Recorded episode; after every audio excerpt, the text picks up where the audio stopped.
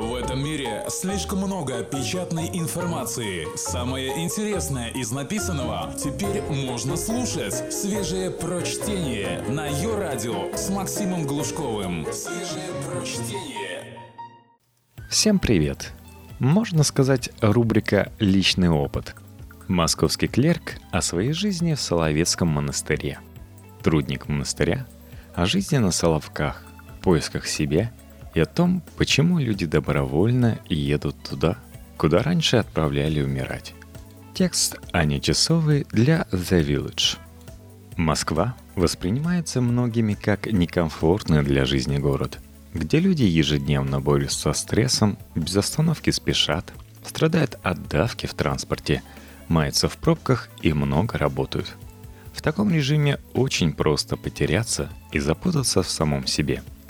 Одних Утрата жизненных ориентиров ведет к беспробудному веселью, подкрепляемому алкоголем и наркотиками. Другие с головой уходят в работу, чтобы не оставалось времени задуматься о чем-то еще, кроме бесконечных дедлайнов и недовольных клиентов. Третьи посаживаются на антидепрессанты. The Village познакомился с московским офисным работником Евгением Оямой – который нашел для себя другой выход. Когда становится не в моготу, он собирает вещи и уезжает в Соловецкий монастырь, где трудничает, то есть выполняет простую бытовую работу. Убирает навоз, моет посуду, косит сено и грузит опилки. Его рассказ о том, почему поездка в Соловки, где при советской власти располагался крупнейший исправительно-трудовой лагерь, может стать альтернативой отпуску в Турции, как живут монахи и трудники, а также о том, почему мужской монастырь стал вторым домом для людей, которых в обычной жизни нельзя представить вместе. О жизни в Москве. Мне 27 лет. Всю свою жизнь я прожил в Москве. Родился на Арбате, в доме со львами. Там же неподалеку ходил в школу, где когда-то училась и моя мама – не могу сказать, что я рос в очень религиозной атмосфере. Мой отец военный, который преподавал курсы дарвинизма в училище и был заядлым атеистом. А в 36 лет, в силу неизвестных мне обстоятельств, он внезапно пришел к вере и покрестил меня. Мне тогда было 8. Я закончил французское отделение высшей школы перевода МГУ. К Франции у меня любовь с детства – Сначала ездил туда в языковые лагеря, а потом и самостоятельно довольно много путешествовал. Не могу сказать, что вел необычный образ жизни. Как и многие, работал в довольно крупных компаниях, банках, но в то же время не знал, чем хочу заниматься. Поэтому нередко чувствовал себя не на своем месте. Честно говоря, именно это чувство потом сыграла немалую роль в моем решении уехать на Соловки. Уезжать в монастырь я, конечно, не планировал. Если бы мне кто-то сказал, что это случится, я бы, наверное, не поверил. Но произошло так, что на последнем курсе вуза отец привел меня на Соловецкое подворье в Москве. Я начал ходить туда регулярно, потом привел своего друга. В один прекрасный день он мне сказал, «Жень, а почему бы нам не съездить на Соловки? Недели на две, потрудничать. Мы решили поехать. И начиная с 2008 года, я был на Соловках несколько раз. Многие думают, что религиозные люди не развлекаются, но это не так. Я, например, очень люблю футбол. В университете даже собрал свою команду и стал лучшим бомбандиром дивизиона. В свободное время могу и в пабе с друзьями посидеть. Я очень люблю Москву. Арбат, район университета, парк Горького и, конечно же, столовую библиотеки имени Ленина, где просто замечательная запеканка. Но при этом Москва для меня довольно тяжелый город, где все находится в непрерывном движении. И как бы я не любил столицу, иногда мне хочется уехать в более умиротворенную обстановку. В этом плане лучше Соловков я ничего не встречал. О первой поездке. Соловецкий монастырь находится на Соловецких островах Белого моря. Попасть туда можно двумя способами. По морю от города Кеми или на самолете от Архангельска. Я обычно еду на поезде до Кеми, а оттуда добираясь до поселка Рабочий Островского, который находится в 10-12 километрах от города. Там есть подворье Соловецкого монастыря с деревянным храмом и несколькими постройками, где можно переночевать, а также гостиничный комплекс «Причал». Думаю, у него где-то ползвезды. Внутри номера и что-то типа ресторана. К слову, это самая лучшая гостиница в окрестностях. От станции до острова регулярно ходят суда, как монастырские, так и частные. Случается перебои из-за погоды. Шторм может держаться несколько дней, но меня задерживал максимум на 8 часов. Первый раз я поехал в монастырь в 2009 году в качестве трудника. Трудники – это люди, которые приезжают в монастырь, живут там и, соответственно, трудятся. Чтобы стать трудником, надо пройти что-то вроде собеседования с благочинным – Человек, который, помимо прочего, занимается административной работой в монастыре. Он спрашивает, кто ты, для чего приехал, а потом решает, можешь ли ты остаться. Честно говоря, поначалу было непривычно, особенно из-за монастырского графика. Но я точно помню непередаваемые ощущения умиротворения от Соловков. Нигде такого не испытывал. Я ведь разные виды отдыха пробовал. Обычно приезжаешь, например, из Турции – и нет ни сил, ни радости, одно опустошение. А из Соловков, несмотря на тяжесть и лишения, возвращаешься в одухотворенном состоянии. Помню, когда в первый раз пришло время уезжать, я специально медленно шел к кораблю, надеясь опоздать и остаться еще. Но успел. А в следующий раз вернулся на Соловки только через 4 года. И вот тогда все уже было по-настоящему. Только свежее прочтение на Йо-Радио. О зимовке? Когда есть учеба и работа, когда что-то ведет по жизни, не задумываешься о многом. Я закончил МГУ, отслужил после этого в армии, начал жить отдельно от родителей и в какой-то момент поймал себя на мысли, что не знаю, куда двигаться дальше. Становиться переводчиком мне не хотелось а чувство неопределенности и невозможности реализоваться все росло. В какой-то момент мне стало так гадко внутри, что я собрал вещи и поехал в Соловецкий монастырь. Думал, что еду на лето, а в итоге остался зимовать. Лето — это лайт-версия. Я бы даже сказал, каникулы с определенным интересным опытом. Но зимой Соловецкий остров погружается совсем в другую жизнь. Добраться сюда можно только на самолете. Поэтому большого потока людей нет. Остается только 60-70 местных жителей и монахи. Да и искушений меньше. Когда я приехал, меня назначили помощником Дайера и поручили убирать навоз. Если честно, сначала у меня не очень получалось. Глаза сильно резал от этого запаха. Но потом как-то привык, втянулся – Именно тогда я впервые почувствовал себя действительно нужным. В Москве работаешь в большой компании и иногда даже не понимаешь, что и зачем делаешь. Из-за этого внутри какая-то нереализованность, ненужность. Такое ощущение, что ты не на своем месте. Думаю, у многих так.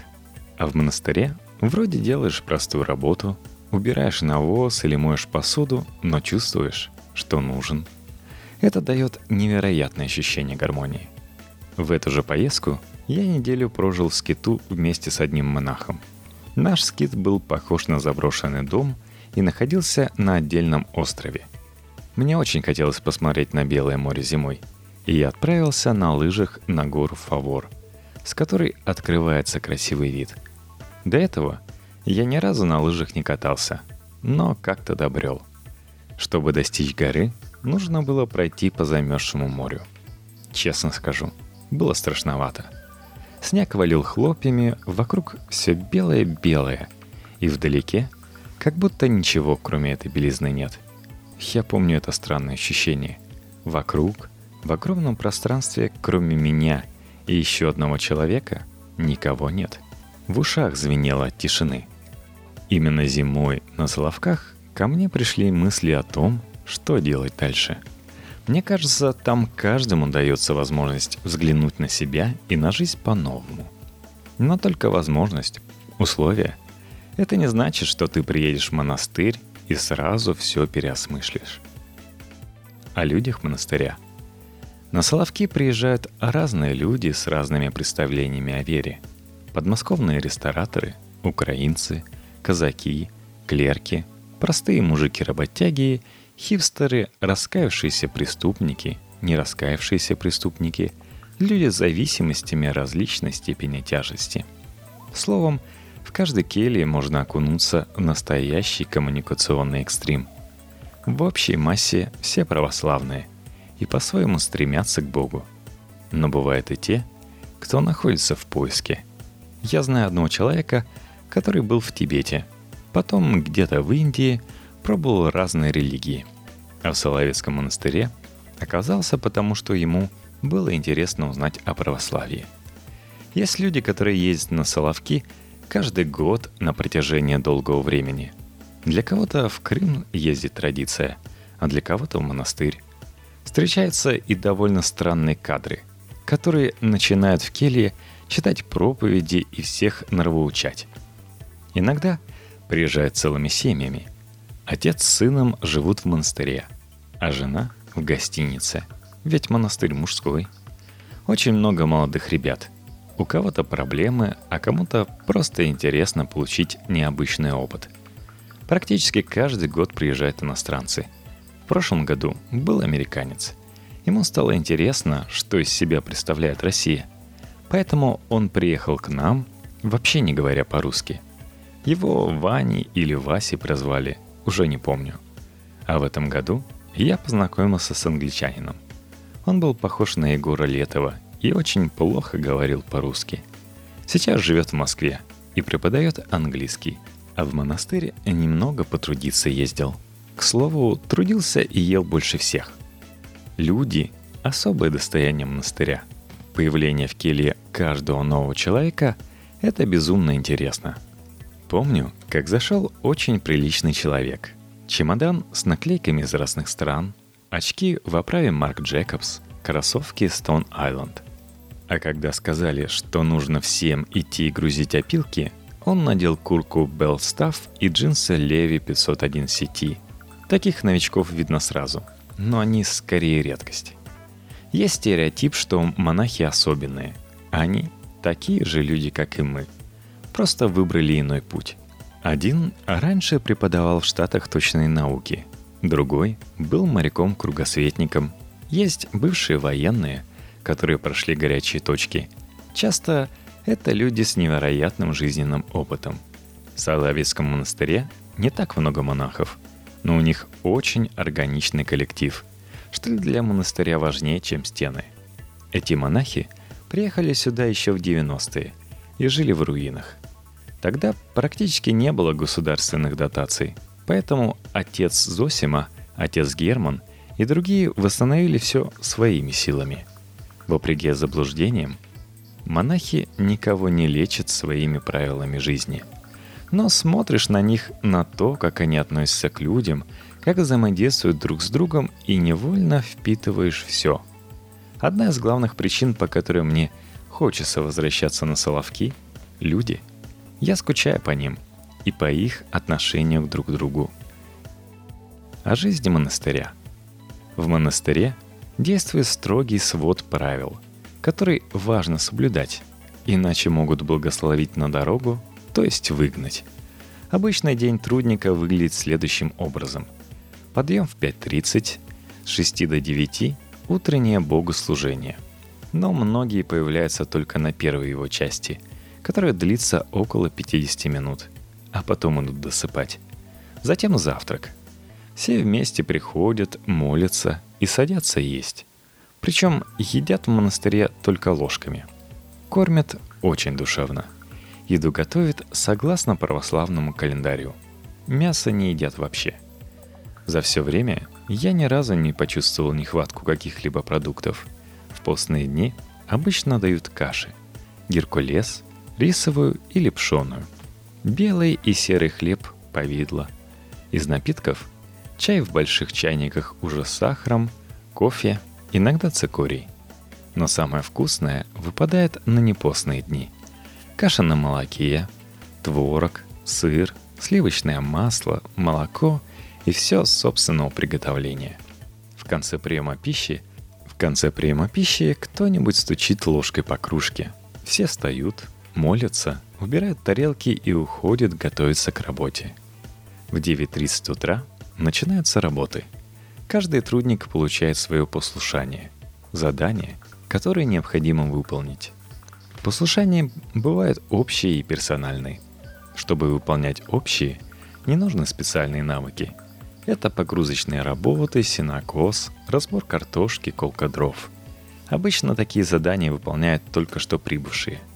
Персональные послушания даются по разным причинам. Например, кто-то высказал желание остаться в монастыре на совсем. Тогда ему дают сложные послушания. К примеру, мыть посуду летом – Объем работы здесь очень большой.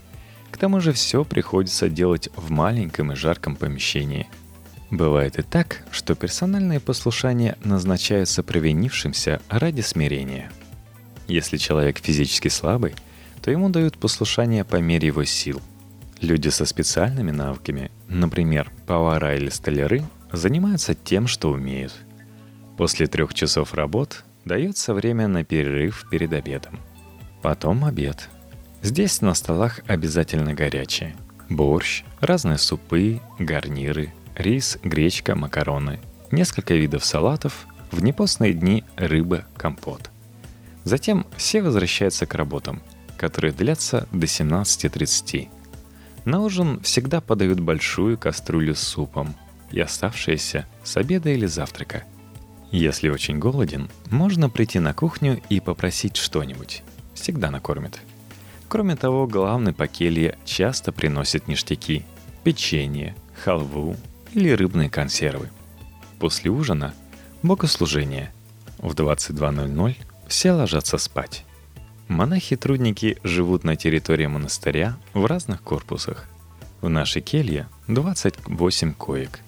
Келья представляет собой большую комнату с видом на Белое море – я всегда старался занять кровать у окна, чтобы смотреть на почти 600-летнюю башню и воду. В одежде есть определенные правила. Не рекомендуется слишком оголять тело, то есть никаких шорт и маек.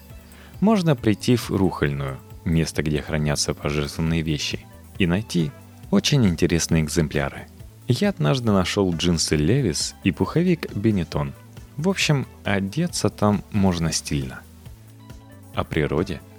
Если посмотреть на Соловецкий остров сверху, он покажется сиечком, придырявленный целой системой озер.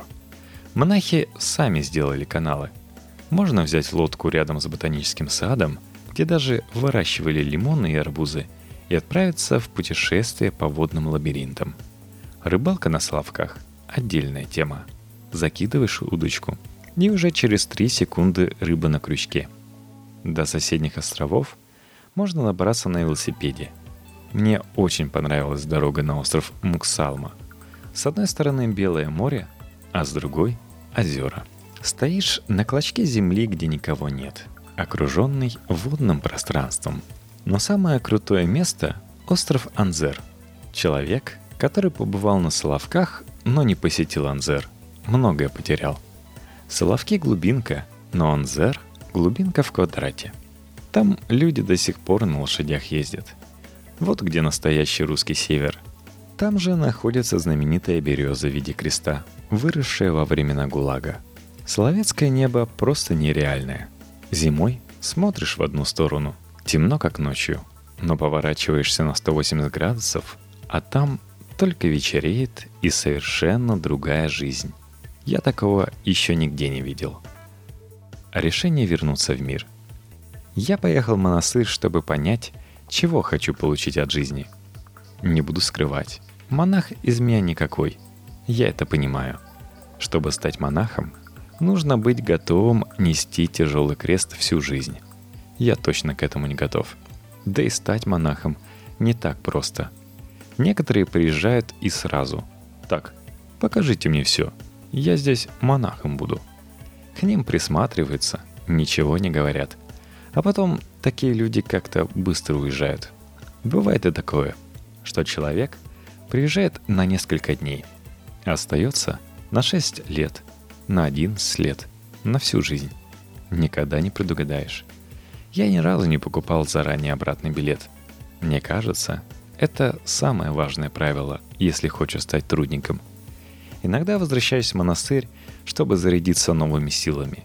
Не исключаю, что снова окажусь там. Но пока что я вижу себя здесь, в городе. Соловки мне очень помогли. После возвращения я понял, с чем хочу связать свою жизнь. Поступил на второе высшее на юрфак МГУ. Работаю младшим юристом. Сейчас почти все свободное время провожу в библиотеке. Для меня самого это удивительно. Раньше ничем так сильно не увлекался. Кажется, я нашел то, что искал –